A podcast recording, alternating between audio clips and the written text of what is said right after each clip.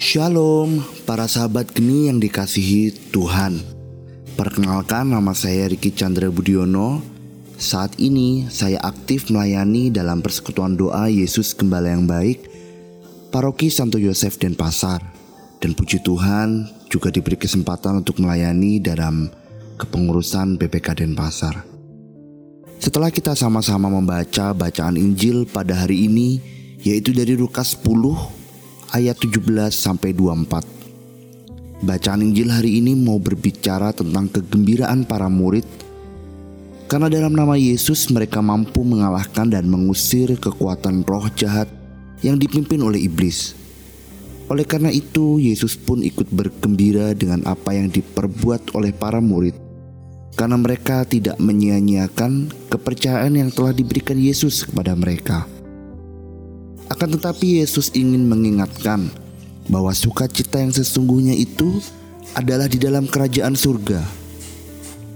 Maka pada ayat yang ke-20 pada bacaan Injil hari ini, Yesus berkata, Janganlah bersukacita karena roh-roh itu takluk kepadamu, tetapi bersukacitalah karena namamu terdaftar di surga.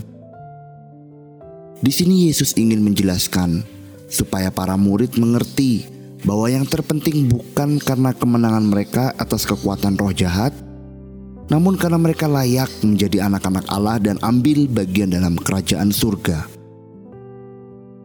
Para sahabat geni yang dikasihi Tuhan, adalah hal yang wajar dan manusiawi jika kita bersuka cita karena tugas perutusan yang dipercayakan kepada kita berjalan dengan baik. Namun, sukacita ini hendaknya disertai sikap bersyukur kepada Tuhan yang tentunya lahir dari kerendahan hati dari setiap kita. Jangan sampai kita terlalu bahagia dengan semua keberhasilan yang kita miliki dan lupa bahwa kekuatan yang memampukan kita sesungguhnya bukan berasal dari kita sendiri, melainkan dari Allah.